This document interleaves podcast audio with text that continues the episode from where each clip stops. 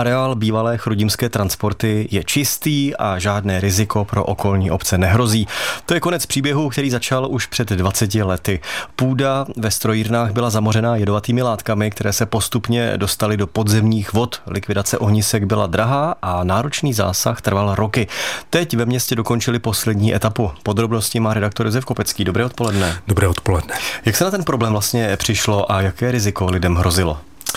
Před lety chtěli majitelé medlešického pivovaru použít při vaření piva vodu ze staré studny, ale našly se v ní rakovinotvorné látky a ty samé v dalších studnách a také v říčkách Bilánka a Dřinička.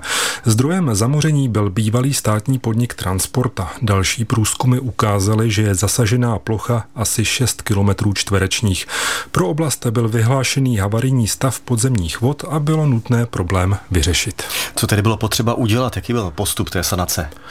Nejdřív nastoupila hydrogeologická clona, aby se jedovaté látky dál nešířily.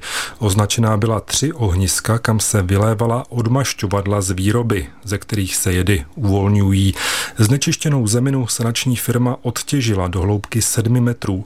Dalších 5 se čistilo chemicky. Hlavní část prací stála zhruba 170 milionů korun.